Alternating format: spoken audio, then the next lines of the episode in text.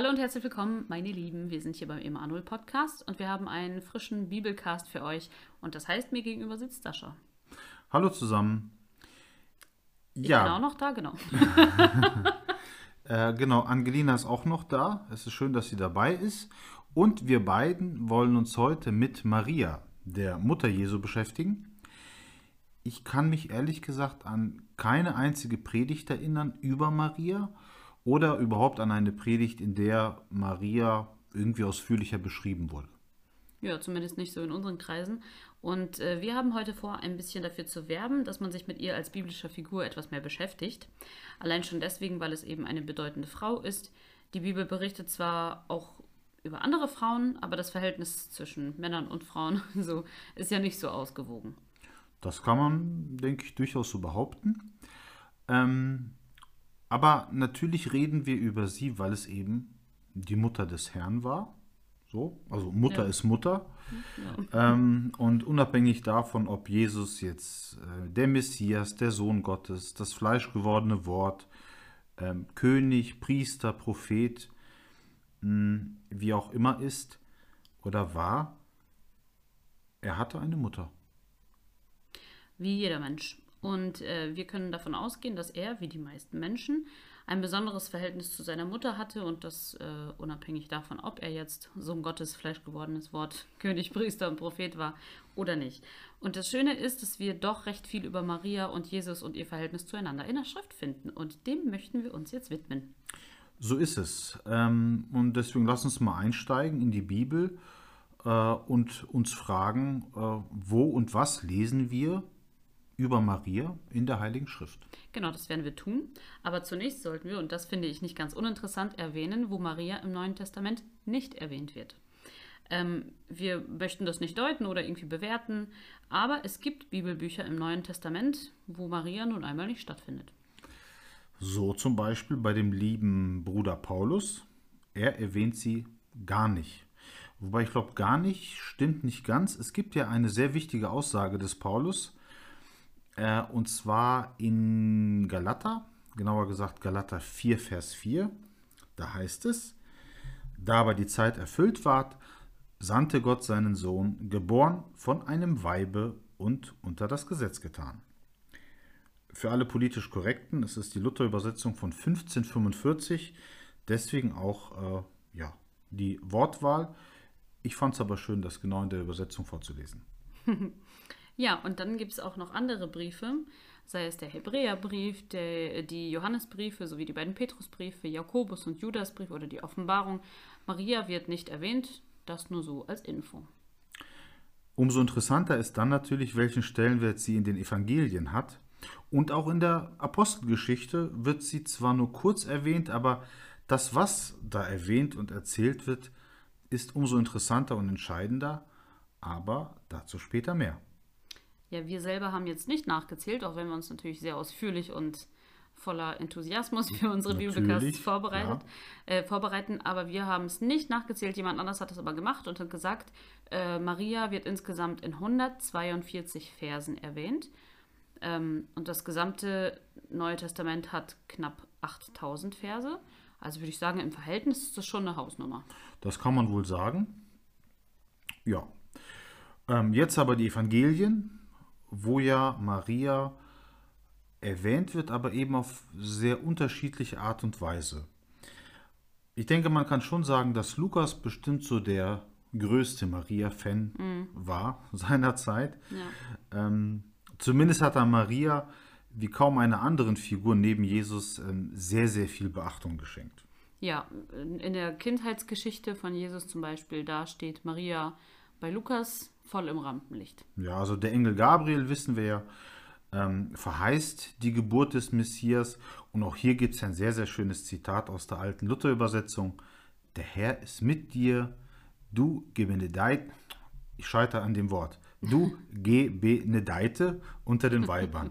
So. Lukas 1, Vers 28 ist das. Ja.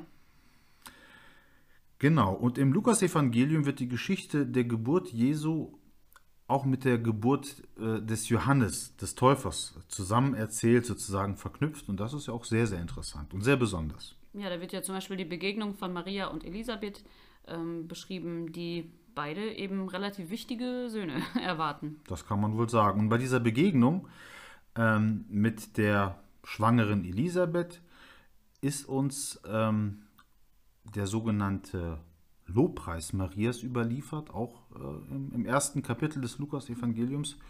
Und äh, diesen Lobpreis müssen wir unbedingt in Gänze vorlesen. Genau, das sind die Verse 46 bis 55, falls jemand sich das nachlesen möchte, untersteht. Und Maria sprach, meine Seele erhebt den Herrn, und mein Geist freut sich über Gott, meinen Retter, dass er angesehen hat die Niedrigkeit seiner Magd. Denn siehe, von nun an werden mich glückselig preisen alle Geschlechter. Denn große Dinge hat der Mächtige an mir getan, und heilig ist sein Name. Und seine Barmherzigkeit währt von Geschlecht zu Geschlecht über die, welche ihn fürchten. Er tut Mächtiges mit seinem Arm, er zerstreut, die hochmütig sind in der Gesinnung ihres Herzens. Er stößt die Mächtigen von ihren Thronen und erhöht die Niedrigen. Hungrige sättigt er mit Gütern und Reiche schickt er leer fort. Er nimmt sich seines Knechtes Israel an und an seine Barmherzigkeit zu gedenken, wie er es unseren Vätern verheißen hat, Abraham und seinem Samen auf ewig. Das könnte genauso gut in den Psalmen stehen oder irgendwo im Alten Testament, oder? So klingt das zumindest. Ja, Maria nicht nur als Gebenedeite, sondern auch ja, als Songwriterin. Ja. Genau, also Maria als Lobpreiserin, echt auch eine schöne Vorstellung, auch eine ja. komplett, komplett neue Rolle. Mhm. Ja, also auch ein Text, den man sich ruhig auch mal ähm, nochmal durchlesen kann oder auch mal vielleicht in einer anderen Übersetzung durchlesen kann. Also sehr schön. Ja.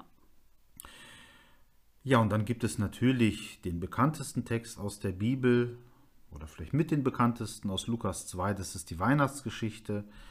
Auch hier, es begab sich aber zu der Zeit. Äh, wir nehmen zwar vor Weihnachten auf, aber nach Weihnachten werdet mhm. ihr das Vergnügen haben, diesen Podcast zu hören. Und ich denke, das äh, ist ein Text, den ihr erst vor kurzem gehört haben werdet. Wie auch immer, ähm, es ist so, dass in dieser Weihnachtsgeschichte es eine ganz schöne Passage gibt, die auch äh, Maria charakterisiert. Die ist auch sehr bekannt, aber trotzdem würde ich gerne die nochmal vorlesen. In Lukas 2, äh, der 18. und 19. Vers, da heißt es, und alle, die es hörten, verwundert sich, verwunderten sich über das, was ihnen von den Hirten gesagt wurde. Maria aber behielt alle diese Worte und bewegte sie in ihrem Herzen. Sehr schön. So viel erst einmal zu Lukas. Kommen wir zu Matthäus. In der Kindheitsgeschichte Jesu, da ist eher Josef der Handelnde. Ja. Maria redet selbst überhaupt nicht und wird da auch nicht angesprochen. Ähm, ihr Name erscheint da aber, nee, der erscheint da gar nicht so oft. Eben, also das, das ist im Vergleich zu Lukas echt ein Unterschied, dass mhm. sie natürlich erwähnt wird, aber eben, ja, anders beschrieben wird, aus einer anderen Perspektive beschrieben wird. Ähm, es gibt aber eine sehr, sehr interessante Passage in Matthäus zur Familie von Jesus. Und wenn wir jetzt die Perspektive von Maria einnehmen, zur Familie von Maria tatsächlich. Mhm. Und zwar steht das im Matthäus Evangelium Kapitel 13. Und da heißt es, und es geschah, als Jesus diese Gleichnisse beendet hatte, zog er von dort weg, und als er in seine Vaterstadt kam, lehrte er sie in ihrer Synagoge, so dass sie staunten und sprachen, woher hat dieser solche Weisheit und solche Wunderkräfte? Ist dieser nicht der Sohn des Zimmermanns? Heißt nicht seine Mutter Maria und seine Brüder Jakobus und Joses und Simon und Judas? Und sind nicht seine Schwestern alle bei uns? Woher hat dieser denn das alles? Und sie nahmen Anstoß an ihm und so weiter und so fort. Ja, und wenn ihr jetzt gerade gut aufgepasst und vielleicht sogar mitgezählt habt, dann seid ihr auch auf sechs Geschwister gekommen. Ja. Und mit Jesus zusammen müsste Maria dann demzufolge mindestens sieben Kinder haben. Also Jesus, dann die vier Brüder, die erwähnt werden, und Schwestern. Da gehen wir mal von mindestens zwei aus, vielleicht waren es sogar noch mehr. Klar. Sie war also eine Mutter von einer relativ großen Familie. Und das ist eine Rolle, die man vielleicht gar nicht auf Anhieb so ja. vor Augen hat, weil man sie immer nur als Mutter von Jesus ja. ähm, äh, im Kopf hat. Ja, da finde ich ja schon irgendwie interessant, das mal so zu bedenken, dass sie einfach eine Großfamilie hatte. Einmal das und da Jesus eben der älteste Sohn war, äh, werden seine jüngeren Geschwister ja teilweise auch deutlich jünger sein als er. Vielleicht waren es Kinder oder Teenies. Also auch das etwas, was vielleicht nicht so präsent ist, aber natürlich auch sehr, sehr viel über diesen Hintergrund erzählt, hm. ähm, aus dem Jesus kommt. Ja, also im Markus-Evangelium wird da von der Geburt Jesu bekanntermaßen nichts berichtet. Es gibt äh, klar viele Parallelstellen zu Matthäus, auch zu Lukas natürlich. Aber es gibt ein, ein Abschnitt, der auch sehr, sehr interessant ist bei Markus. Äh, und zwar finden wir ihn im dritten Kapitel. Und da würde ich dich bitten, mal diese zwei Verse, den 20. und den 21. vorzulesen. Meine liebe Angelina. Mhm. Tue ich das gern, mein lieber Sascha. Ja. Und er, also Jesus, kommt in ein Haus. Und wieder kommt die Volksmenge zusammen, sodass sie nicht einmal Brot essen konnten. Und als seine Angehörigen es hörten, gingen sie los, um ihn zu greifen, denn sie sagten, er ist von Sinnen. Tja. Er ist bekloppt oder er spinnt mhm. oder was auch immer das dann bedeutet, also schon ja. etwas tendenziell Negatives. Wer diese Angehörigen waren, von denen hier die Rede ist, ob es jetzt die Geschwister mit der Mutter waren, steht in diesen Versen jetzt explizit nicht, ist aber durchaus erwähnenswert. Mhm. Später jedenfalls im selben Kapitel heißt es, und es kommen seine Mutter und seine Brüder, und sie standen draußen, sandten zu ihm und riefen ihn, und eine Volksmenge saß um ihn her. Sie sagte aber zu ihm, siehe, deine Mutter und deine Brüder und deine Schwestern draußen suchen dich. Und er antwortete ihnen und sprach, Wer sind meine Mutter und meine Brüder? Und er blickte umher auf die um ihn im Kreise sitzenden und spricht, siehe, meine Mutter und meine Brüder. Wer den Willen Gottes tut, der ist mein Bruder und meine Schwester und meine Mutter. Ja, für uns als Jesu Nachfolger ist das natürlich eine sehr schöne Verheißung, dass wir zu seiner Familie gehören und ähm, er uns ansieht wie seine Brüder und Schwestern und Mutter. Ja. Aber ich denke, Maria wird sich da vielleicht auch ein bisschen komisch gefühlt haben bei dieser Aussage. Man weiß es nicht, es wird nicht beschrieben, aber ich stelle es mir jetzt nicht ganz so leicht vor. Tja, vermutlich nicht.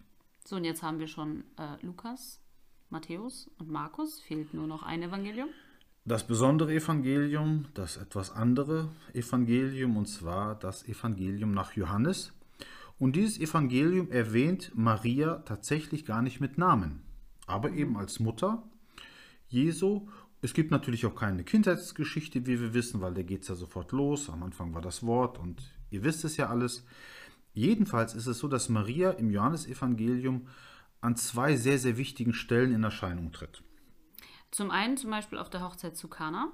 Da ja. ist sie anwesend und sie wird noch vor den Jüngern erwähnt, die Jesus zu dieser Hochzeit immerhin begleitet haben. Ja, und es wird erzählt, äh, Jesus spricht sie mit Frau an. Also nicht mit Mutter, sondern mit Frau. Und diese Frage, was willst du von mir, Frau? Luther übersetzt das Weib, was habe ich mit dir zu, zu schaffen, klingt noch härter erscheint irgendwie abweisend. Wobei, wie das gemeint war und wie es bei Maria ankam, wird jetzt nicht näher erläutert. Müssen wir jetzt, glaube ich, auch nicht weiter kommentieren.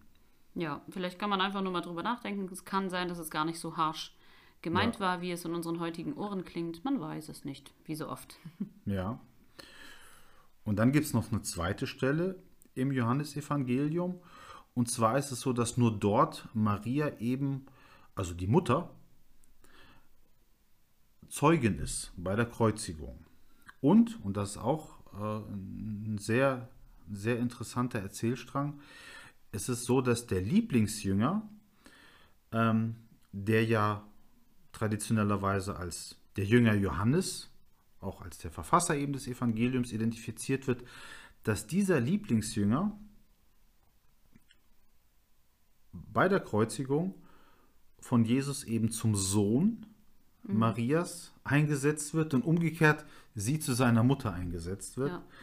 Ja. Ähm, und das ist auch sehr, sehr interessant. Sagt doch wieder sehr viel über das Verhältnis von Jesus zu Johannes aus, aber dann auch ja. wiederum die Wichtigkeit, äh, die Maria für ihn halt hatte als Mutter ja. und so. Ja. Ja, und dann zu guter Letzt kommen wir äh, im Neuen Testament zur Apostelgeschichte. Dort erscheint Maria nach Jesu Auferstehung im Kreise seiner Jünger in Jerusalem. Ja. Nachlesen könnt ihr das in Apostelgeschichte 1, die Verse 14, der Vers 14. Äh, da steht nämlich, dass sie zusammen mit den Brüdern Jesu am Gebet dieser Gemeinschaft teilgenommen hat. Ja. Fun Fact am Rande: ähm, Die Familie Jesu, das heißt vor allem Jakobus, auch der Herrenbruder genannt, also nicht zu verwechseln mit dem Apostel Jakobus, dem Bruder des Johannes. Mhm. Also die Familie Jesus, also sprich Jakobus, der Herrenbruder, hatte offensichtlich oder bestimmt, so berichtet es die Apostelgeschichte ja, eine wichtige Funktion in der Urgemeinde mhm. und wird auch in den Paulusbriefen erwähnt. Und Paulus erwähnt sogar im ersten Korintherbrief auch die Brüder Jesu, also er spricht da im Plural. Und das ist halt auch sehr, sehr interessant, dass, dass da eben Maria und auch quasi die Familie oder zumindest Brüder irgendwie auch mit beteiligt waren. Mhm. Ja. ja. Ja, Paulus erwähnt in 1. Korinther 9, Vers 5 auch die Brüder Jesu. Ja. Ähm, ja daraus, ich, genau. können, daraus können wir schließen, dass äh, Maria und mindestens zwei weitere Söhne von ihr, also Brüder von Jesu, dass die äh, spätestens nach der Auferstehung auch zu Nachfolgern Jesu wurden. Und das finde ich bemerkenswert, denn offensichtlich war das ja nicht, nicht immer der Fall, dass genau. sie ihm nachfolgen wollten. Also wenn man, wenn man eben das Markus-Evangelium da hinzuzieht und eben diese, dieses Verhältnis, was, was da jetzt offensichtlich auch nicht immer so einfach war, berücksichtigt und dann bedenkt, dass eben nach der Auferstehung, als die Urgemeinde äh, entstanden ist, die Familie Jesu da mit involviert war, dann ist es auf jeden Fall sehr, sehr, sehr, sehr spannend, wie ich finde. Ja. Bei aller Spannung kommen wir zur Zusammenfassung oder zur abschließenden Frage. Warum ist Maria so wichtig? Tja, wichtig oder weniger wichtig, ich weiß nicht, ob das so die richtigen Kategorien sind, wenn man sich mit Maria beschäftigt. Ähm, ich finde, es ist eine sehr beruhigende Vorstellung, das haben wir zwar schon gesagt, aber trotzdem, ich erwähne es nochmal, dass Jesus als der Sohn Gottes eine Mutter hatte. Ja. So. Das bedeutet dann auch, dass Jesus ganz Mensch war, ganz präsent auf dieser Erde, mit allem, was dazugehört, in seinen Beziehungen zu den Menschen, genau. zu den Kindern, zu seinen Nachfolgern, zu seinen Diskussionspartnern, zu seinen Widersachern, aber eben auch zu seiner Familie, seinen Angehörigen. Und allein deswegen schon ist es so spannend, sich auch mit Maria zu beschäftigen, eben weil sie seine Mutter war und zu seinem direkten Kreis gehörte. Man erfährt über Maria tatsächlich auch sehr, sehr viel über Jesus. Ja. Und tja, das wäre eigentlich ein gutes Schlusswort. Ja. Ich glaube, dass es dazu nichts mehr zu sagen gibt. Also man könnte noch weitere Stellen erwähnen und so, aber ihr könnt ja selber gucken was ihr so über Maria herausfindet. Wir wären, glaube ich, für heute am Ende, oder? Ja, das stimmt. Und wir danken euch, dass ihr mal wieder dabei wart und freuen uns, wenn ihr nächsten Mittwochabend um 20 Uhr wieder da seid, wenn es eine neue Folge gibt. Bis dahin wünschen wir euch alles Gute und ganz viel Segen. Dankeschön. Tschüssi. Tschüss.